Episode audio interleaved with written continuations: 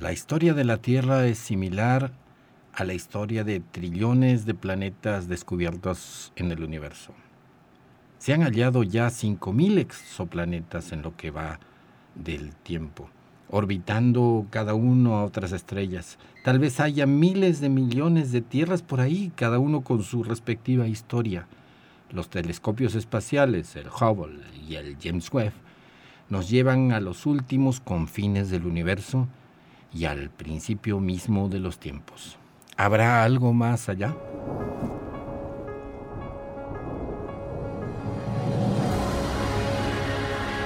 Radio Universidad presenta El espíritu de las montañas.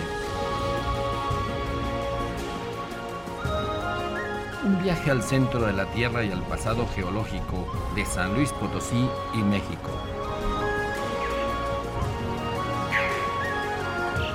En la conducción, Jessica Mena y Cristian del Carpio.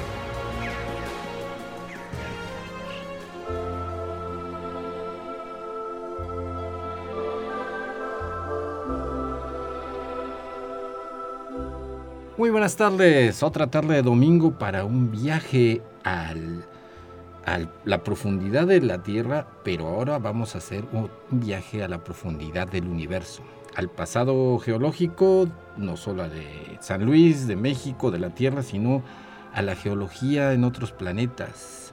Este, ya sabe, su programa de divulgación científica, El espíritu de las montañas, en este caso montañas extraterrestres desde el altiplano de San Luis Potosí, eso sí, por Radio Universidad 88.5 y 91.9 en Matehuala. Hoy pues lo vamos a llevar a un viaje al, al espacio, al espacio profundo y al pasado profundo, miles de millones de años atrás. Jessica Pérez Mena, divulgadora de astronomía, ella es, eh, eh, fue, eh, estuvo a cargo del del telescopio del Museo del Laberinto, acá atrás del el Parque Tangamanga. Jessica, es, el día de hoy es uno de tus temas favoritos, el todo el cosmos. ¿Qué tal? ¿Cómo has estado? Sí, es uno de los temas de los que medios hice. Ándale. Ajá, eh, sí, pues a mí me gusta mucho la astronomía desde chiquita y pues entonces siempre he andado de metiche en eso. Tuve la suerte de estar ahí a cargo del observatorio del planetario en el laberinto por muchos años y luego eh, estuve a cargo del planetarium de Torreón también por un tiempo, pero ahí ya fue a cargo de todo el museo, entonces era un montón de chamba y estuvo muy padre y muy divertido. Y pues bueno, eh, los temas de astronomía están bien padres, me llaman mucho la atención. Entre toda la divulgación de ciencia que hacemos, que a mí me gusta mucho, pero de este es del que, pues puedo decir que medio hice. Aclarando que todo lo que hemos hablado en el programa, hemos hablado de geología, hemos hablado de planetología, de el clima, los mares, eh, la ecología, la naturaleza, todo es un eh, todo está eh, interrelacionado y los nombres que usted acaba de escuchar, geología, astronomía, pues son relativos, son para que los expertos estudien eso en específico, no les queda, a nadie le quedaría mente para todo, pero en realidad el universo es un todo dinámico que tiene leyes que pues lo interrelacionan totalmente. Exacto, es el cosmos. Como tal, el cosmos es todo lo que existe, es todo lo que vemos en la naturaleza, todo lo que nos rodea. Cada uno de los fenómenos y cada uno de los organismos que nos rodean forman parte de este cosmos. Y como tú dices, la ciencia tiene ciclos. Esos ciclos son las leyes que rigen todo lo que conocemos si nos vamos a estudiar algún objeto desde su biología, pues claro que se puede estudiar y a partir de la biología podemos estudiar más a fondo, por ejemplo, su estructura química, si nos vamos a ir hacia lo cada vez más chiquito.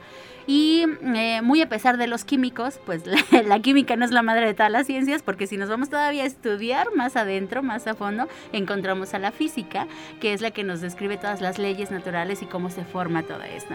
Y la cosmología. Y la cosmología, exacto, desde el origen, evolución y quién sabe si haya fin del universo. Y los filósofos dirían, la última ciencia es precisamente la filosofía. Aclarando lo que dijiste, el concepto de cosmos, eh, las palabras de Carl Sagan son inmortales. Y para que escuche, querido oyente, es el cosmos es todo lo que fue, todo lo que es y todo lo que será. Básicamente, pues todo. Es un concepto muy interesante, muy bello de Carl Sagan y todo lo, lo increíble es que está relacionado. Las mismas leyes de física rigen en la galaxia más, más lejana. Em, los elementos químicos son iguales, las fuerzas débil, fuerte, electromagnética y gravitacional son idénticas. Y, lo que hablamos el día de hoy, lo que vamos a hablar, es sobre estos telescopios, el telescopio James eh, Webb y también del Hubble, estos telescopios espaciales que han visto la mera profundidad del cosmos, pero así 200 millones de años antes del Big Bang, imagínense, la galaxia pero lejanísima. Em, eh, y recordemos que también cuando se habla de 13.500 millones de años de distancia, de años luz, también se tiene que hablar 13.500 millones de años en el pasado. Ajá, hacia el origen del universo. Y lo que dices, pues sí, o sea, los tiempos geológicos son los tiempos universales, porque para nosotros nosotros somos un bicho instantáneo que ocupa este espacio-tiempo eh, chiquitito en esta nave espacial que llamamos planeta Tierra, pero es enorme el tiempo del universo que solo lo podemos estudiar justo con la geología y con las ciencias espaciales. Tú dijiste algo hace unos, unas semanas muy especial, hablando de las estrellas fugaces. Dicen que el, que las estrellas fugaces... Las estrellas fugaces dicen que nosotros son, las estrellas dicen que nosotros somos los fugaces. Exactamente. Cuando usted ve una estrella fugaz, pues la ve instantáneamente, un segundo. Si las estrellas nos vieran en nosotros durante nuestra vida, nos verían a esa velocidad, que aparecemos y desaparecemos. Desgraciadamente, el juego de la selección natural, la evolución de la vida en este planeta y al parecer en muchos más, esperemos, es así. Se requieren de eh, individuos que aparecen, viven y pues mueren, ¿no? Entonces esta ley de la vida es triste porque solo nos toca una vida, un ratito, como estrella fugaz en la enorme cantidad de tiempo, imposible de imaginar realmente que es la vida de todo el cosmos. Exacto, por eso cuando ah, me han preguntado a algunos de los visitantes que en algún momento llegaron al museo, eh, que yo les digo, sí, pues es que la humanidad, que no cuida el planeta, que somos un instante, que vivimos muy poquito, entonces que así como que hay muchas cosas este, que, que no podemos valorar o que están mal, que las hacemos mal como humanos. Eh, nos han llegado a preguntar, bueno, ¿y entonces qué onda, no? Ah, pues precisamente, por eso deja de estar chismeando, deja de estarle metiendo la patita al compañero, deja de estarle haciendo la vida imposible a los demás, dedícate a vivir solo el pequeño instante de vida que tienes, disfrútalo, quiere a, las personas que te rodean y ya, haz todo lo que puedas, vive, crece, eh, aprende, métete de metiche en todo lo que puedas y aprende todo lo, lo que quieras, porque es un instante y eso no lo vamos a recuperar y jamás vamos a volver a estar aquí por más que cientos de religiones nos prometan reencarnación o vida eterna o lo que sea, pues la verdad es que no lo podemos comprobar, entonces sí es cierto, qué chido, pero si no es cierto, pues disfruta lo que ya tienes, no puedes estar esperando a algo, algunas promesas que, que nos han hecho. Sí, esto es filosofía, pero hay una lógica muy correcta que dice que si uno cree en una religión es ateo en todas las demás. Exacto. Y pues hay países eh, que hay como la India que si uno no es hinduista se supone que condena a mil millones de hindúes al infierno, porque no se han convertido a nuestra. No, y en casi todas las religiones se practica eso, pero bueno, eso también es un tema para bien 20 programas más. Mejor hablemos de la vida de nuestro planeta, que es un poquito más... Eh, más tangible. Más tangible, más larguita. Pues hace 4.600 millones eh, empieza todo con una nebulosa, eh, que es por la gravedad se comienza a crecionar, eh, y aparece el sol junto con muchos hermanos. Casi prácticamente todas las estrellas que conocemos, eh, que vemos que están apenas naciendo, que son muy jovencitas, andan en bolita. Sí, eso se puede ver en muchos lugares en el universo. Las nebulosas, bueno, hay dos tipos de nebulosas, las de hidrógeno, que como su nombre lo dice, casi solo tienen ese elemento, y las planetarias, que es la nube de gases y polvo que queda cuando muere una estrella. Entonces, se supone que aquí en este pedacito de universo donde vivimos hubo una estrella gigante que explotó y ese material se recicló para dar lugar al Sol. Se cree que el Sol es una estrella de entre tercera y quinta generación. O sea que ya ha llevado varias veces de que se ha reciclado ese material y por eso ya tenemos elementos pesados en algunos de los planetas, como este que es rocoso y que tiene plomo, uranio y demás cosas. Sí, en, al, al principio dijimos que una estrella funciona juntando protones como de hidrógeno, eh, hace la reacción termonuclear y se genera helio. En realidad sigue, eh, sigue esta reacción y se generan los elementos que conocemos a base de esa temperatura y presión tan grandes que existen en el interior de las estrellas y pues tenemos elementos, el hierro, el calcio, el carbón y esa estrella explota eh, y lo que queda vuelve a ser otra estrella con planetas y al parecer en, uno, en muchos de estos planetas hay la posibilidad que se haga esa química compleja que llamamos vida, pero ya con elementos que nacieron en el interior de estrellas ancestrales. Nuestro Sol, como tú dices, es, tuvo varios papás que murieron. Sí, papá, abuelo, bisabuelo, ajá, desde que se formó el universo. Aquí lo curioso es que la gente nos podrá decir, pero si el sistema solar lleva 4.500 millones de años o 5.000 millones de años y el universo lleva 3.800, ahí como que no concuerda que hayan tantas generaciones de estrellas. 13.800. Pero eh, aquí viene otra cosa, que las estrellas mientras más grandes son, más rápido consumen su combustible. Entonces una estrella así súper gigante azul quemó su combustible muy rápido y a lo mejor duró unos 3.000, 4.000 millones de años. Entonces ese material se recicló, formó otra y otra y así. estrellas como el Sol, que son estrellas chiquitas, forman pocos elementos de la tabla periódica, básicamente los primeros. El hidrógeno es el más abundante en el universo, pero de ahí tenemos otros como el carbono, el oxígeno, y eh, estos elementos se forman en estrellas chiquitas. Y ya en las estrellas más grandes, como tú dices, se forman elementos más pesados a veces hasta el fierro o algunos otros que son los que conocemos de la tabla periódica. Aquí mucho ojo porque todos los elementos que conocemos se forman dentro de las estrellas o en la explosión de ellas, en supernovas. Pero hay un límite. Entonces, esa tabla periódica que conocemos tiene un límite de, formación de elementos. Y si en algún momento les cuentan, les dicen que los extraterrestres tienen o que han encontrado elementos que, que no se conocen en la tabla periódica, no es cierto, los están chamaqueando porque eso no se puede.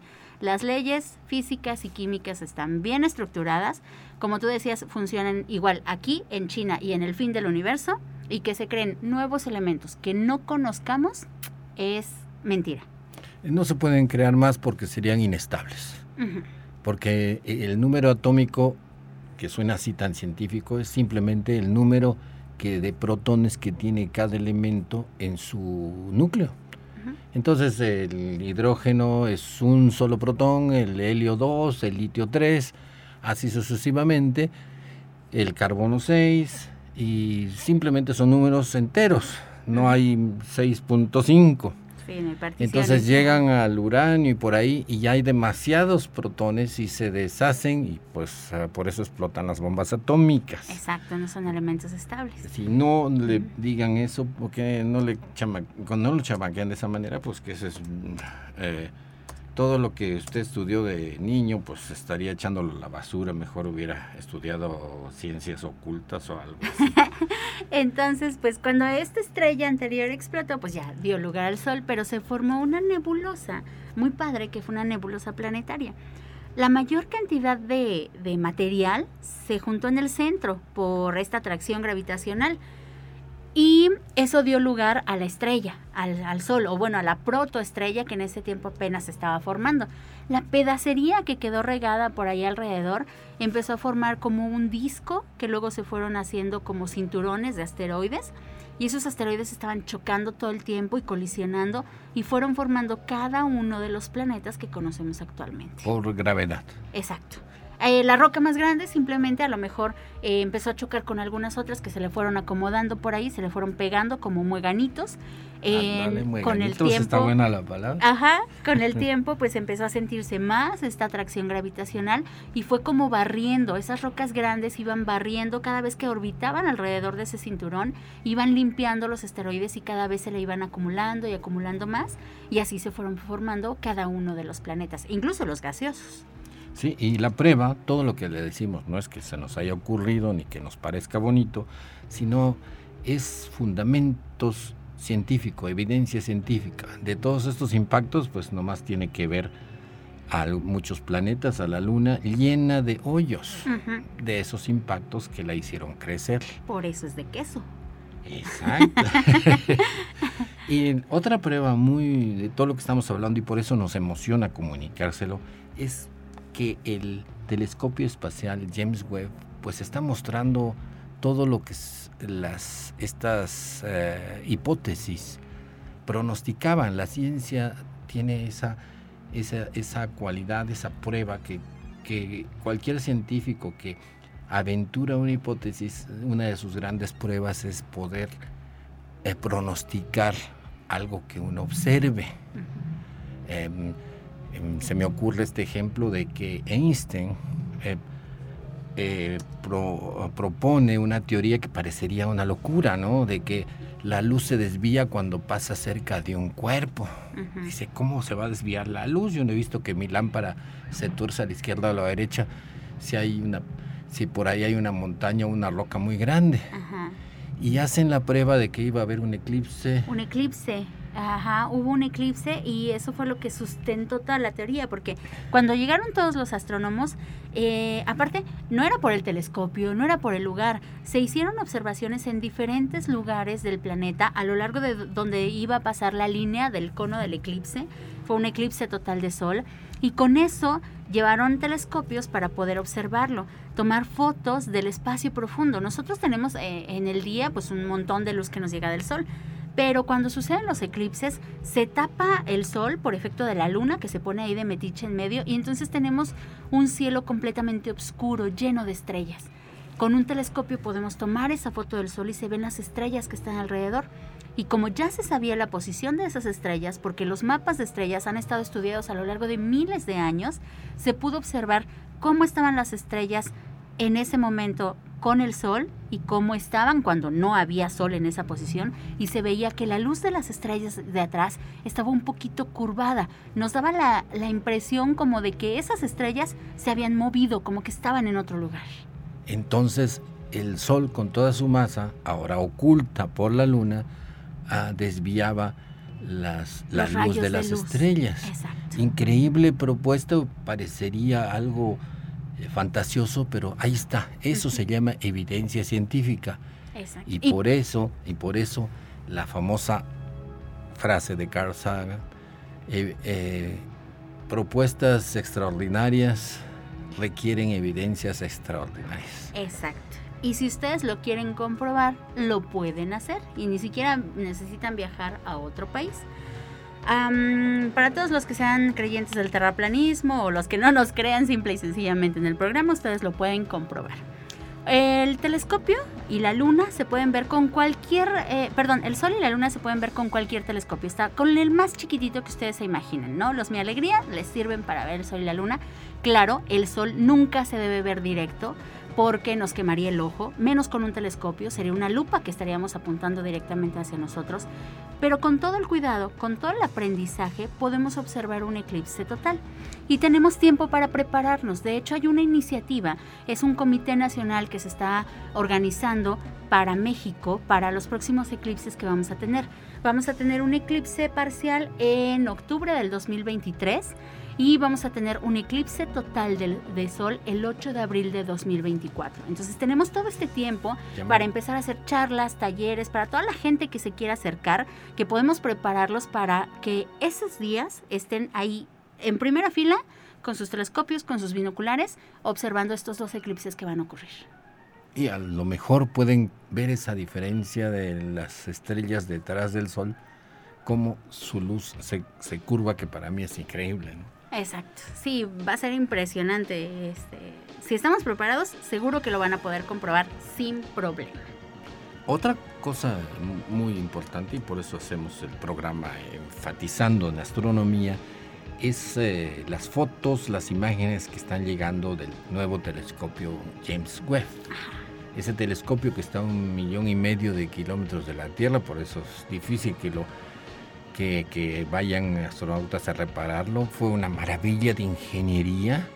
No solamente es el telescopio en sí, que es una maravilla, un tamaño lente compuesto y que está mirando pues hasta lo que no, ¿no? Ajá, sí, le va a descubrir sus secretos al universo, definitivamente. Es un telescopio no quiere decir que nunca se haya construido un telescopio de ese tamaño, porque hay incluso más grandes, eh, pero sí es el, único telescopio que se ha construido específicamente con esas características, con esa tecnología.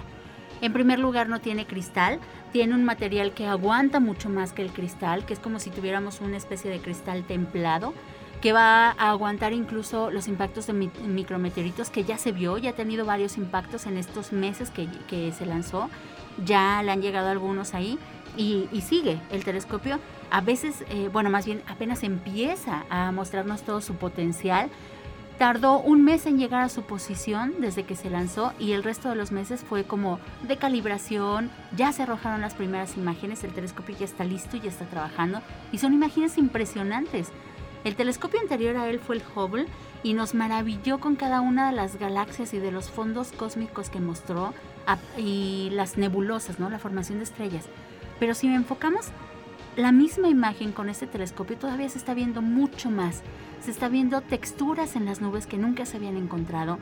Y no solo es maravilloso porque es hermoso, porque lo veamos como una obra de arte, sino porque nos está mostrando toda la dinámica de cómo se forma y evoluciona el universo. Exacto. Y yo lo que enfatizo es la maravilla de ingeniería porque son eh, para que cupieran dentro del, dentro del cohete que lo lanzó, se tuvo que plegar todo. Los, el espejo grande de cuántos metros es? Son 6 metros de diámetro, en total son 25 metros cuadrados de área de observación. No iba a caber en un cohete, lo tuvieron que plegar así como con varios espejos. Como origami, de hecho tomaron técnicas de origami de esta... Eh, Em, pues, papiroflexia. sí, papiroflexia, pero el origami es como un arte japonés, una artesanía japonesa. Y pues se ha, esa ingeniería se ha aplicado para varias cosas. Se aplicó ahora para el James Webb para que fuera así dobladito el Va plegadito como una mariposa que sale de su capullo. Realmente una maravilla de ingeniería. A mí me asombra eh, tanto como las fotos que están llegando.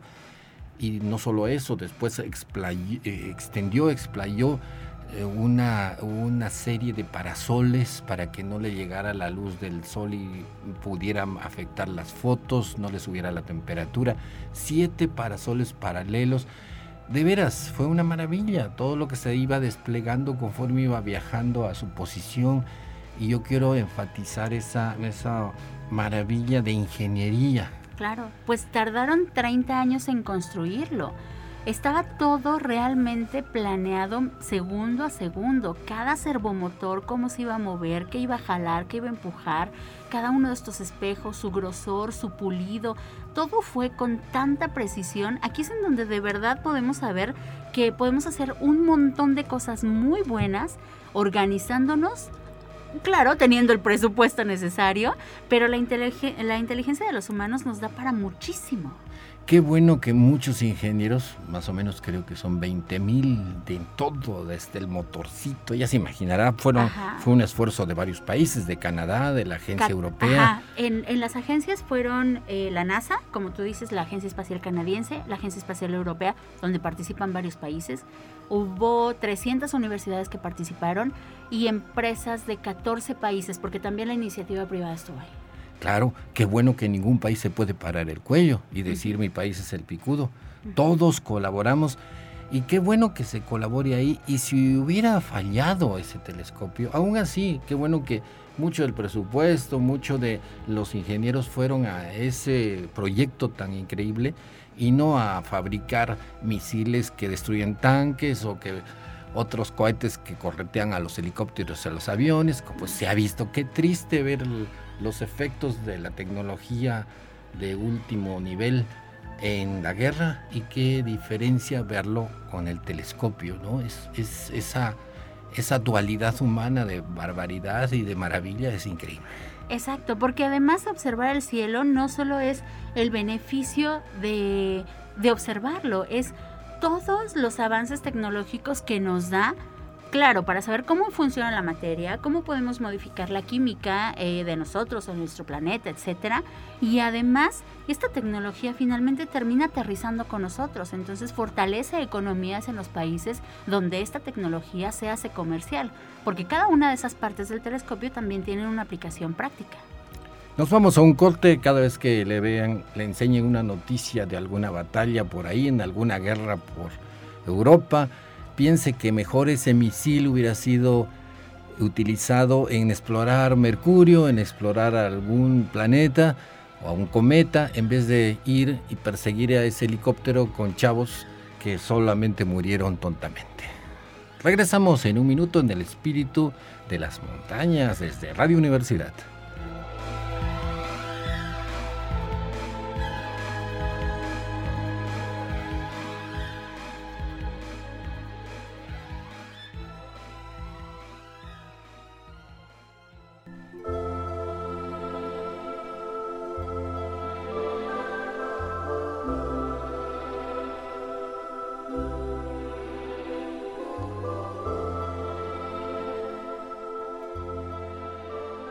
Estamos de regreso en el espíritu de las montañas.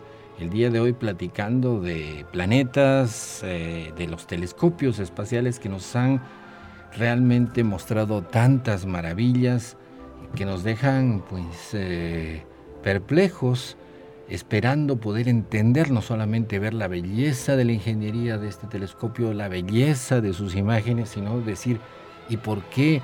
Esta nebulosa se ve que tiene como onditas, porque tiene estas arruguitas que parecen olas en el mar, o por qué este, esta galaxia está como chocando con otra y a su vez con otra, como si estuvieran ahí dando vueltas. Eh, pues es, es, el universo en que vivimos y también la cantidad de exoplanetas que siguen encontrando prácticamente, imagínese querido oyente, cada estrella que ven en el cielo y todas las que le faltan de ver, si tuviera un telescopio suficientemente grande, tienen planetas. Y calculan que planetas parecidos a la Tierra hay en cada uno de cinco estrellas. Imagínense la cantidad de océanos, de montañas, de, de volcanes que habrá en cielos azules, ¿no? Claro, para explorar un montón de atmósferas, de uh, geologías de cada uno de esos eh, planetas, incluso asteroides gigantes que nos podemos encontrar. Es enorme el universo, es vasto, es muy variado, a pesar de lo que habíamos imaginado. Eh, como tú decías, simplemente en nuestra galaxia tenemos entre 200 mil y 400 mil millones de estrellas. Mil, 400 mil o 200 mil millones de estrellas, es una cantidad brutal. Si una de cada cinco puede tener un planeta así, entonces pues, imagínate, ¿no? Eh, por ejemplo, con los telescopios que hemos tenido, que no hay muchos telescopios que se han dedicado a buscar exoplanetas, planetas fuera de nuestro sistema solar. Eh, pero aún así, con la poca investigación que tenemos, ya se han catalogado y establecido 5.000 planetas eh, cercanos, alrededor de nosotros en las estrellas cercanas. ¿no? Que comprobado científicamente que se ven. Exacto, ajá, eh, que están ahí. Sí, que, que sin duda les, le pasan frente a la estrella y, y se detecta el paso de, un puntito negrito frente a la estrella. Esa es una de las maneras más eficientes y prácticas de detectar planetas. Si ustedes se imaginan que tienen a la estrella, que tienen esta bola gigante de gases y polvo eh, que se está quemando y es una bola incandescente, pues eh, la ven que están emitiendo luz todo el tiempo. Con el telescopio normalmente vemos las estrellas como entre rojitas y naranjas para que no nos llegue tanta luz y podamos estudiarlas bien. Entonces tienen esta bola gigante y de repente se ve, como tú dices, un puntito oscuro que va atravesando por ahí encima. A eso se le llama tránsito, que es cuando vemos que un planeta va pasando por enfrente de su estrella. Obviamente tiene que coincidir que nosotros estemos en el punto directo donde podamos observar eso, ¿no? Que el planeta va pasando por ahí por la pancita o al menos por alguna de las orillas. Con eso, si ese ciclo, ese tránsito se ve varias veces a lo largo de algunos años, podemos determinar cuánto tiempo tarda ese planeta en darle la vuelta a su estrella. Además. Y cuando se ven que no solo pasa un puntito, sino varios puntitos, se dice, oye, esa estrella tiene un sistema solar. Exacto. Y uno va a estar a la distancia de la Tierra, y igual como aquí, ¿no? Que se anda buscando vida en Marte, pues por ahí pueda que haya aparecido. Todos queremos que haya vida.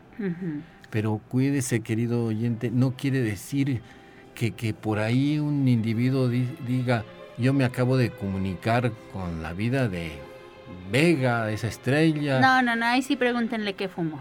Ándele. La maravilla de la realidad del universo no deje que se la empañen, que se la contaminen con falsedades. Todo lo que platicamos, eh, buscamos los fundamentos científicos que sobran, son, nomás tiene que meterse a la página de la NASA. O de cualquier agencia espacial. Cualquier agencia espacial, exactamente, y ahí le van a dar eh, pues las verdades científicas lo más cercanas a la realidad y las puede eh, disfrutar con toda confianza que no son charlatanerías. Desgraciadamente todas estas maravillas siempre van asociadas a veces a charlatanes que se quieren colgar. Exacto. Pero pues las evidencias están ahí, no hay de otra. Y por ejemplo, lo podemos estudiar muy fácilmente porque los primeros planetas que se empezaron a estudiar fue a principios de los noventas.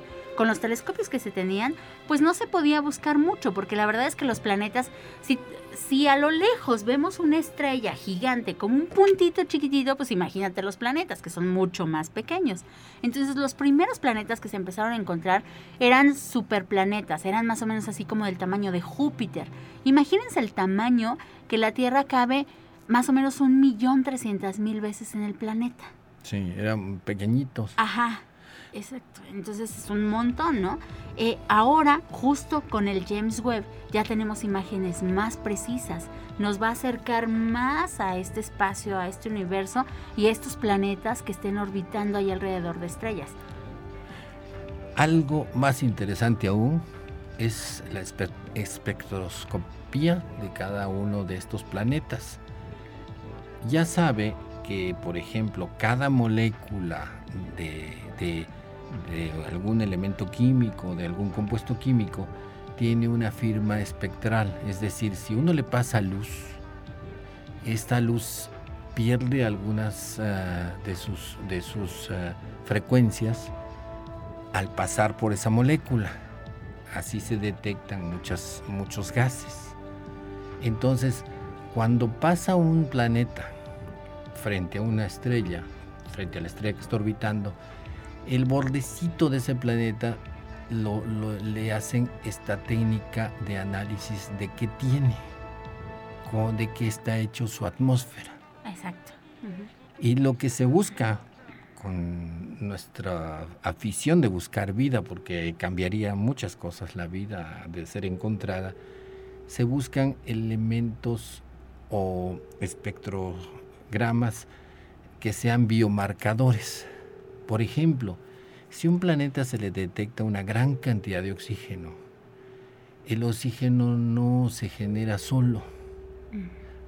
Si en un planeta como en, como en la Tierra ocurre, tiene un porcentaje de oxígeno de 20 o 21%, no es normal.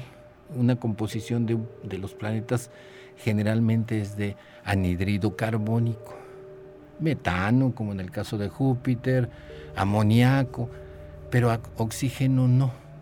En la Tierra, y se supone que en otros planetas, cuando encuentren una gran cantidad de oxígeno, así como en este planeta van a decir, esto no es normal, fue generado por fotosíntesis o algo parecido. Es decir, por vida. Por plantitas. ¿sí? Todo el oxígeno que respira, eh, querido oyente, eh, lo generó una plantita. Ya sea plantitas aquí como árboles o plantas que conocemos. Claro, puede ser un árbol. O, del mar. Exacto. O un, sí, un bichito de fitoplanctónico en el mar o el árbol de aquí del Parque Tangamanga. Por eso hay que cuidarlos, ¿ah? Sí, hay que poner más. hay que poner más y no andarlos podando. Siempre decimos eso. Pero sí la idea es que, que el oxígeno es un biomarcador indicaría vida en estos, o al menos indicaría como es ciencia no se puede estar seguro, pero sería un gran eh, biomarcador que eh, propondría la existencia de vida fotosintética al menos en ese planeta. Imagínense de qué estamos hablando de analizar atmósferas de planetas tan lejanos. Exacto, y ya tenemos las herramientas para hacer eso, como decíamos. Bueno, aquí ahorita se me fue un dato, la Tierra cabe en Júpiter 1300 veces y Júpiter cabe en el Sol más o menos la misma cantidad, entonces la Tierra cabe en el Sol más o menos un millón cuatrocientas mil veces aproximadamente. si le hiciéramos un hoyo a Júpiter como si fuera en una pecera de esas redondas, pondríamos... 1300 veces al planeta Tierra, 1323 específicamente. Para ser exacto. Ajá. Y si al Sol igual tuviéramos un contenedor redondo como una pecera eh, eh, donde pudiéramos meter Júpiter o tierras, pues también Júpiter estaría como mil veces en el Sol. Imagínense el tamaño de nuestra estrella comparado con los planetas pequeñitos, que son como tú bien decías, pedacería que quedó por ahí y se juntó por gravedad en bolitas. Exacto. Y ahí siguen dando vueltas, pero esas bolitas generaron gases eh, agua y pues ya se imagina y el resto es historia de la vida. Exacto, y ahora se puede estudiar con estos telescopios como tú decías. Simplemente se estudia la luz que llega de la estrella y se puede estudiar cómo esa luz pasa por la atmósfera de los planetas, de los que tienen atmósfera, o cómo rebota y se refleja en el planeta y con eso podemos saber cuáles son los elementos que están ahí presentes. Tenemos este espectro, que es esa gama de colores que a veces nos encontramos, que si nosotros googleamos espectro electromagnético, nos va a salir así como toda la gama del arco iris, de toda la luz que conocemos: ondas de radio, rayos X, gamma, luz visible, y todas esas em, tipos de luz nos van a dar información del universo y del objeto que estamos observando.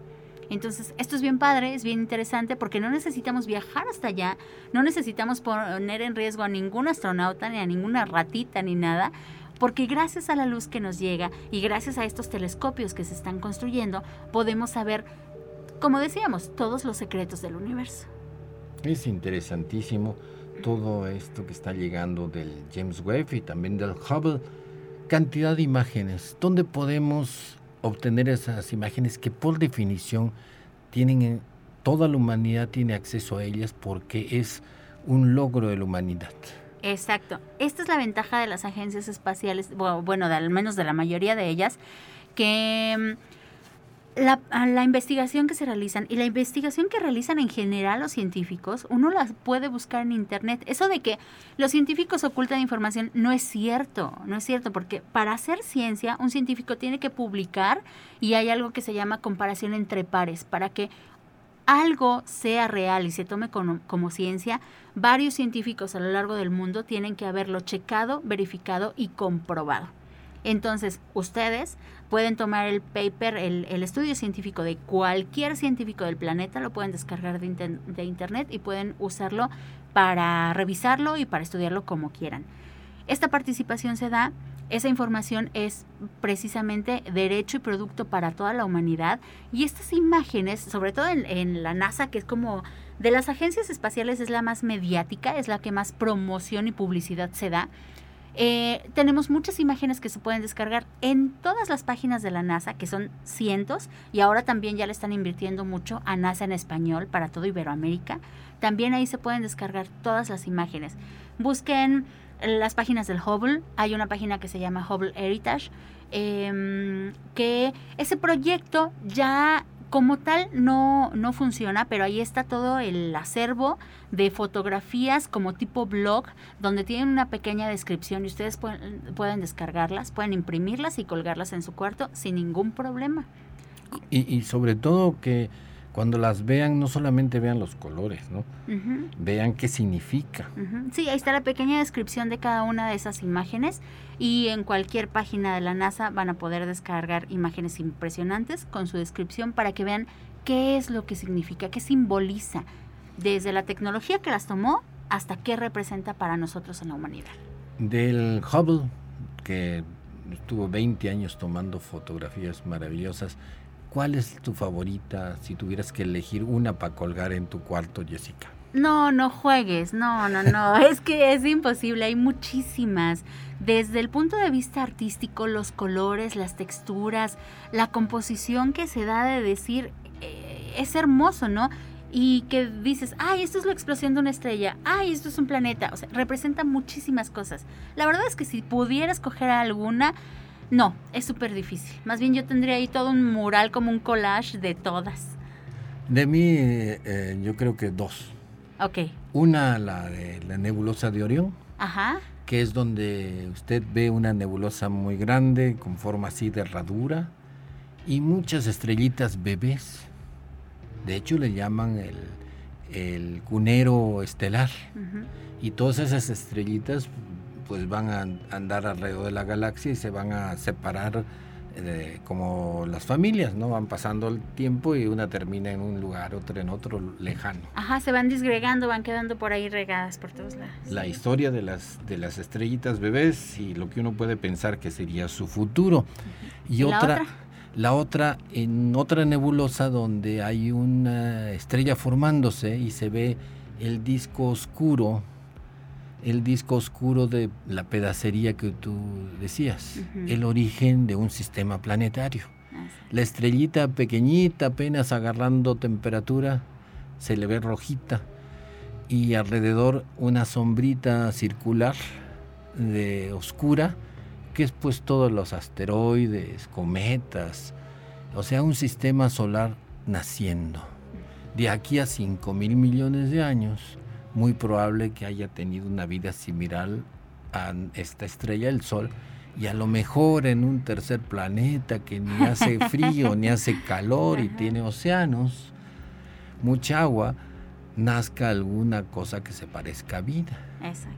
Con toda la historia que eso hemos visto en este programa, que los dinosaurios, que las aves, que los primeros eh, peces que salieron del agua, eh, toda esa cantidad de historias, de aventuras de las especies que salieron de la vida que se originó en ese planeta. Exacto, y el mismo cambio del planeta, la misma evolución del planeta en sí, como nuestro planeta, que es un planeta vivo prácticamente, que tiene todos estos cambios, ¿no? Como lo hemos hablado en muchos programas. Sí, placas tectónicas, corrientes de lava, eh, un campo eh, gravitacional que a su vez hace que a lo mejor tenga satélites, un campo magnético.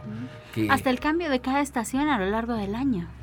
Sí, eh, eh, un planeta lejano con su invierno, verano, primavera y todo lo demás, pero esto no estamos hablando de un planeta, estamos hablando de trillones. Exacto. Incluso algunos que ya ni siquiera son hipotéticos. Hay algunos planetas que se han observado como tal que no giran que tienen esta rotación síncrona, así como la tienen la Luna y la Tierra, que no es raro, no es extraño para nada, se repite en muchos lugares del universo, estos planetas que tienen esa rotación con su estrella, que solo le dan una cara a la estrella, ya se han observado varios así.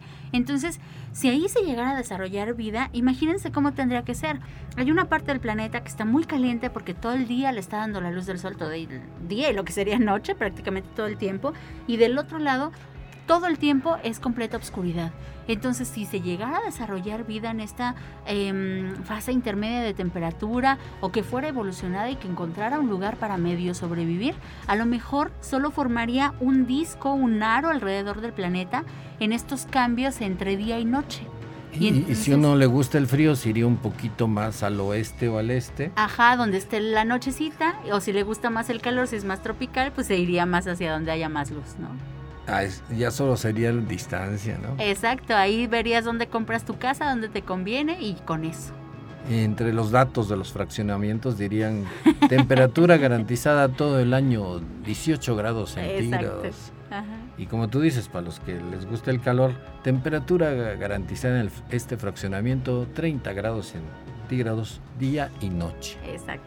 No, y todo es posible. Claro. Y porque se han encontrado sistemas solares que giran eh, así como por todos lados, no planos. Ajá, sí, bueno, y es que eso también es como todo un caos, porque se supone que el sistema solar se mantiene porque ya encontró una estabilidad, ya encontró este disco en el que todos los planetas se mueven muy bonitos, con sus ciclos bien definidos y todo.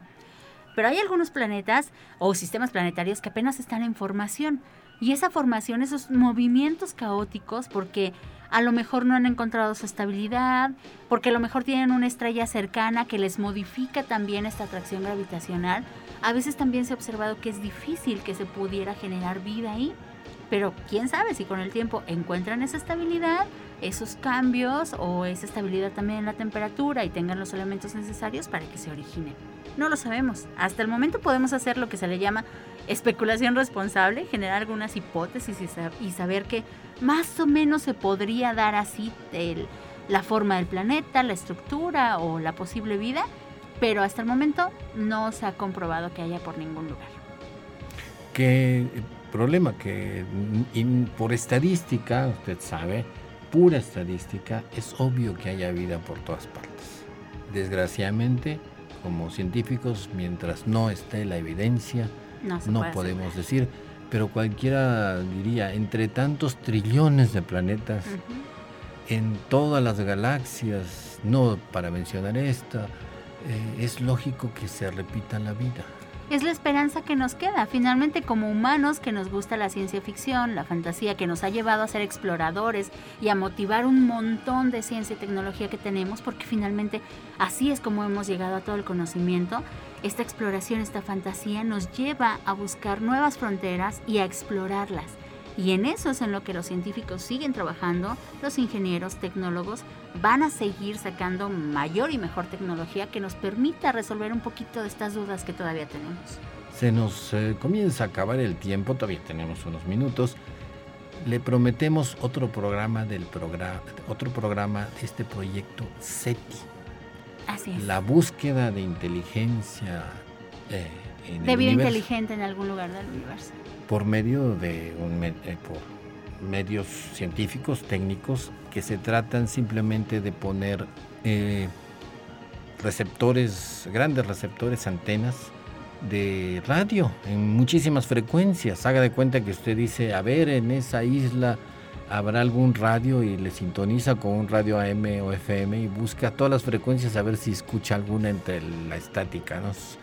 Este proyecto es súper interesante, ya lleva muchos años y es muy serio, porque por esta estadística se da por lógica que, los, eh, que haya algún tipo de inteligencia en alguna parte de las estrellas, en algún planeta al menos, y hayan desarrollado las telecomunicaciones y estén transmitiendo y no quiere ver qué canal, qué se está pasando en ese canal de televisión. Que sí, que en algún momento pero, con, pero muy seriamente y científicamente, entonces ya le comentaremos de eso.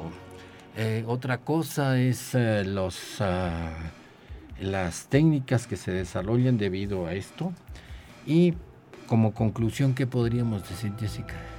Pues seguirle apostando a la ciencia en todos los aspectos, en todo lo que conocemos, seguir investigando. no se quiere que todo el mundo sea científico, pero sí sería padre que todo el mundo tuviera dudas que resolver. Entonces eso es lo que se busca con la divulgación científica y con toda esta información. Estamos en un lugar, espacio-tiempo privilegiado porque nunca habíamos tenido tanto acceso a la información.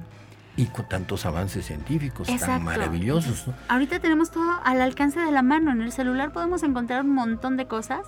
En lugar de estar perdiendo el tiempo, podemos encontrar muchísimas cosas interesantes que pues van a estar ahí para mejorar nuestra vida, para mejorar nuestra comunicación, nuestra interacción con las propias personas y con el universo y seguirnos haciendo cada vez más preguntas.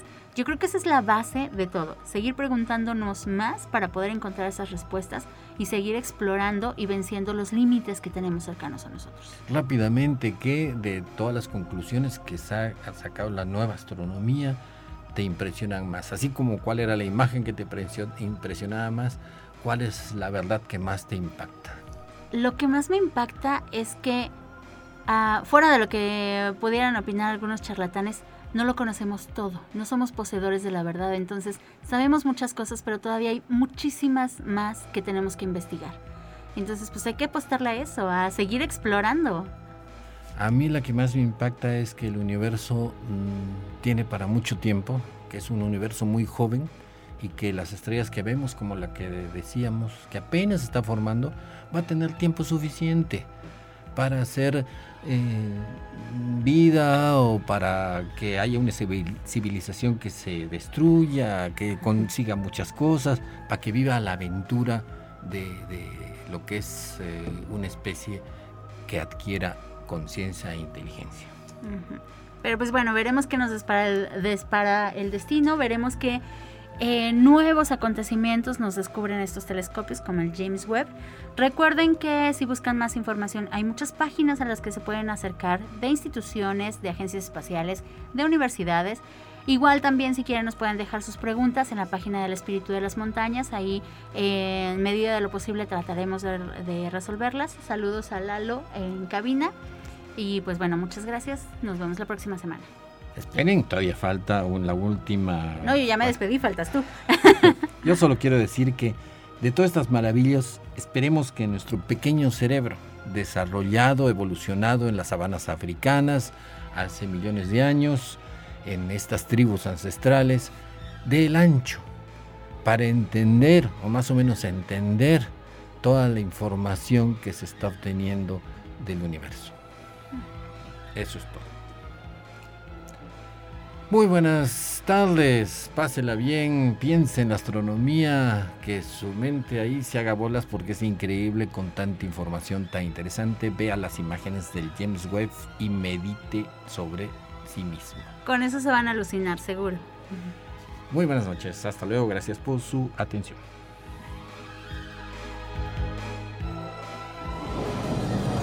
Radio Universidad presentó el espíritu de las montañas. Ha sido un viaje al pasado geológico de San Luis y México. Lo invitamos el próximo domingo en punto de las 6 de la tarde, aquí en Radio Universidad. En la conducción, Jessica Mena y Cristian del Carpio.